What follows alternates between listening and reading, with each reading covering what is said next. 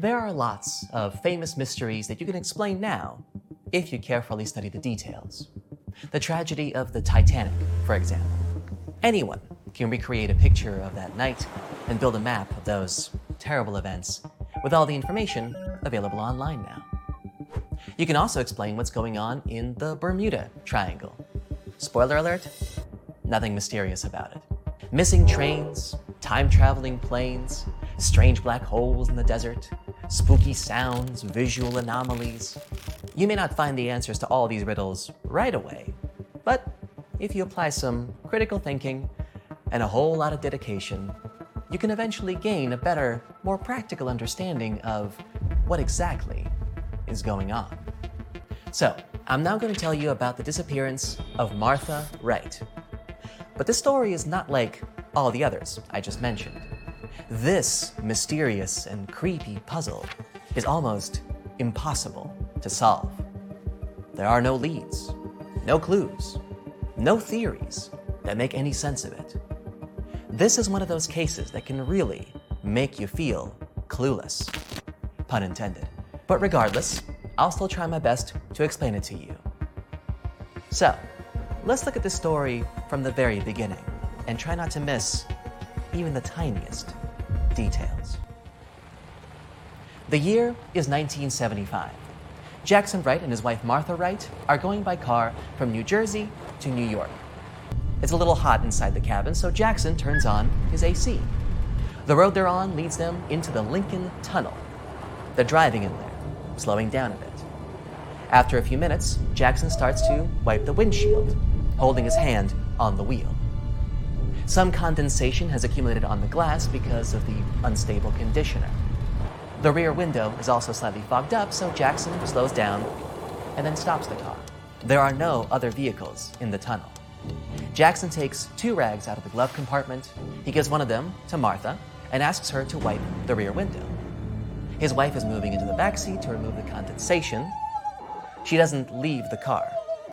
Jackson wipes the front window for a few seconds, turns to Martha, and can't find her. She's vanished.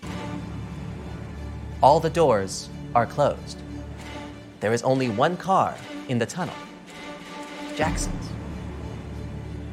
At first, he thinks it's some kind of a joke. He looks carefully at the back seats and out the windows. "Martha, where are you?" he asks in fear in his voice. Discover why critics are calling Kingdom of the Planet of the Apes the best film of the franchise. What a wonderful day! It's a jaw-dropping spectacle that demands to be seen on the biggest screen possible. We need to go. Hang on. It is our time. Kingdom of the Planet of the Apes. Now playing only in theaters. Rated PG-13. Some material may be inappropriate for children under 13. He opens the door with his hands trembling. "Martha!" Jackson screams. His voice echoes through the entire dark tunnel. Martha Wright has just literally vanished into thin air. It's a bit creepy, isn't it? Poor Martha. And poor Jackson. At first glance, some might say that the real reason for Martha's disappearance is her husband, and that he made the whole story up as an excuse. We don't know what kind of relationship they were in. Maybe they had a fight or planned a divorce. Yes, it would be easy to blame the husband, but you don't have enough evidence to support that conclusion. Immediately after the disappearance, Jackson contacted the police. An investigation began. Detectives interviewed people passing by the tunnel that day. They carefully studied all the streets, alleys, and even the nearest basements. Of course, they didn't ignore the possibility that Jackson was guilty, but they couldn't find any evidence to that effect either.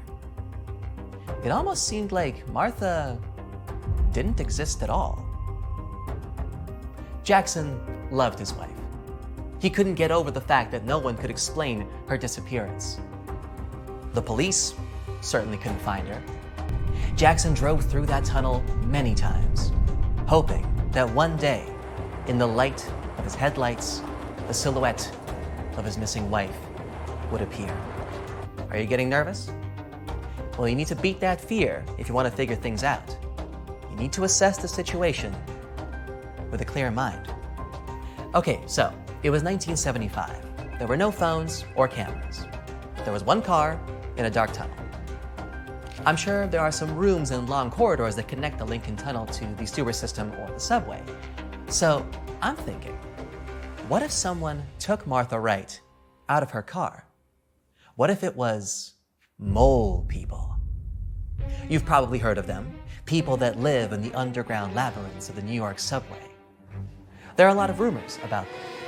The story goes that for some reason, they refused to live like ordinary citizens of the city and descended into its dungeons.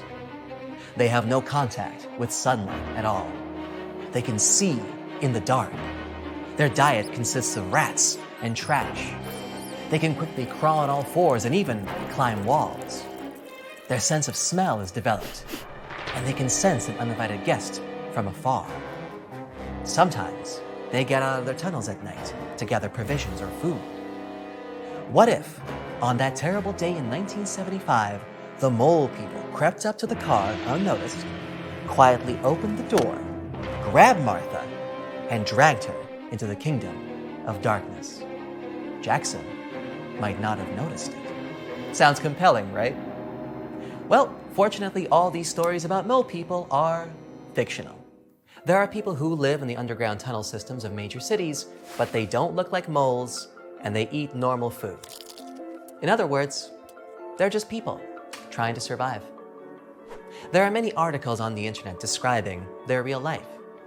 They come down to live in the tunnels for various reasons. The most common story is that, for one reason or another, they couldn't make it in the city. For example, one guy lost his job and had a fight with his wife and got injured, so everyone abandoned him, and his only option was to migrate down below. There was one story of one woman who tried to hide from some bad people on those underground labyrinths. Hundreds and even thousands of people live in environments like these, each for their own reasons. And believe me, their way of life is not as terrible as it may seem. Many people in these tunnels have electrical appliances, internet access, water, and heating. Inside many of these communities, it is forbidden to steal, harm anybody, or behave rudely or obscenely. People here try to help each other. During the day, they can earn money by washing cars, or handing out bottles, or at the laundry. At night, they return back to the tunnels. Lots of these people just couldn't integrate into society. Some people are happier there because they don't have to pay taxes and rent. They don't have to follow the rules and pretend to be someone they aren't. Many of them are polite, smart, and well-educated. Often they are friends with many street artists and filmmakers. It's a unique lifestyle, all on its own, with its own communities. Occasionally, some of them would manage to get out of those tunnels, but then return, feeling that they really belong to the tunnel system and couldn't quite integrate with the world up above. It was in 1904, when the first line of the New York subway opened, that stories about these mole people began to spread. Since then, these stories have been overrun with legends and myths. The city's residents thought that the tunnel's inhabitants had created secret societies with their own system of rules and laws, infrastructure, and the division between poor and rich. Few people ventured down there to check. But in the late 90s, more and more journalists began to conduct investigations about these mole people. Eventually, the myth was debunked. But who knows? Maybe in the 1970s, there were many dangerous people among the tunnel inhabitants.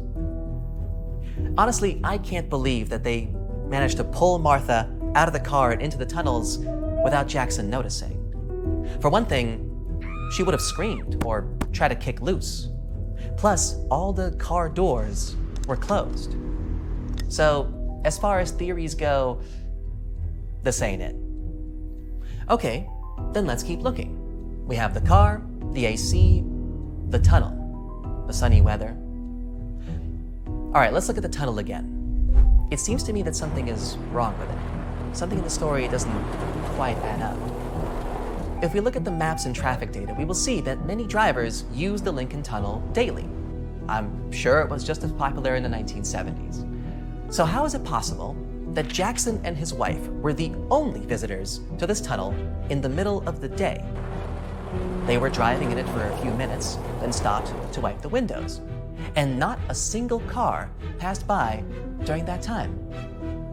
The tunnel wasn't closed or under repair. Jackson wouldn't have been able to get there if that weren't the truth. People walk through this tunnel in any weather. They hide here from the rain and heat and use the tunnels like a little shortcut. You can meet anyone there, at night, early in the morning, and in the afternoon. Why didn't Jackson see anyone? All right, we're getting nowhere with this. Let's look at this story from a different angle. Where were Jackson and Martha coming from? Where exactly were they going? To visit friends? Maybe their relatives? And who exactly were they? That's something we ought to know, right? And luckily for us, that's exactly where the most interesting part of the story actually is. As it turns out, there is no information about this married couple on the internet. You can check phone directories, databases, marriage registrations, and other sources, but you won't find Martha or Jackson Wright. You won't find their friends or relatives. That's strange, but what about the police? The case of the disappearance of Martha Wright is quite famous after all. Some big newspapers wrote about it. Perhaps someone's even covered it on TV. But if you search for it, you will soon find that the information about Martha Wright is basically the same on all websites. It's a small column without any additional information. If you search on Google Books, you'll find one result: a book describing mystical tales with no evidence. Reading it, it really just feels like someone just took all of the world's most famous urban legends and put them together on one page. Well, there you go. Looks like we found our answer. Martha Wright didn't disappear because she never really existed. But don't give the credit to me. I'm not the genius who solved this. To find the answer, I visited the greatest detective community in the world, Reddit users. They solved the mystery of Martha's disappearance long ago and shared it with everyone. Okay, here's a rhetorical question. Why did reputable newspapers publish an article about Martha Wright? And this wouldn't be the only time either. This story is similar to another famous case about a young guy who was walking through a field near his farm and just vanished into thin air. His family and friends saw it with their own eyes. This story appeared in several films and TV shows about mystical phenomena without any evidence or details. What's the point of making it up? Well, to sell copies. People like these kinds of riddles. People can be strangely captivated by the prospect of the unknown. One of the most popular fake mysteries was about the Pan Am Flight 914. This plane took off in 1955 from New York and then disappeared from all radars. It was supposed to arrive in Florida a few hours later, but it landed at the airport in Venezuela 37 years later. Another case, 1954. Santiago Airlines Flight 513 took off from an airport in West Germany. The plane was due to land in Brazil in 18 hours. There were 88 passengers and 4 crew members on board. The plane disappeared from the sky and from the radar. Air traffic controllers tried contacting the pilots but didn't receive any response. 18 hours later, they called the airport in Brazil. Those dispatchers couldn't confirm the plane's landing. They couldn't contact it either. The plane did eventually land on October 12, 1989. It was in perfect condition, but none of the passengers had survived. These stories seem unrelated to each other, but they do have two things in common. First, you won't find a list of passengers or employees. You'll also find that those dispatchers from the 50s and 80s didn't exist either. Second, you'll find that both of these stories were actually published in the same newspaper, one known for its tall tales and fake news. Once again, there is nothing mystical about these cases. But we have gotten to the truth. And now we know a lot more about how to evaluate information critically. The next time you hear about some girl seeing a flying monster near a rock festival or some guy disappearing from his pool, don't just believe it right away. Try to study the details. Check the sources. As a rule, these kinds of fantastical stories fall apart if you look at them just a little more closely. The real world is complicated and mysterious, but it is by no means impossible to understand. You just need to think critically and pay attention to the details. That's it for today. So hey, if you pacified your curiosity, then give the video a like and share it with your friends. Or if you want more, just click on these videos and stay on the bright side.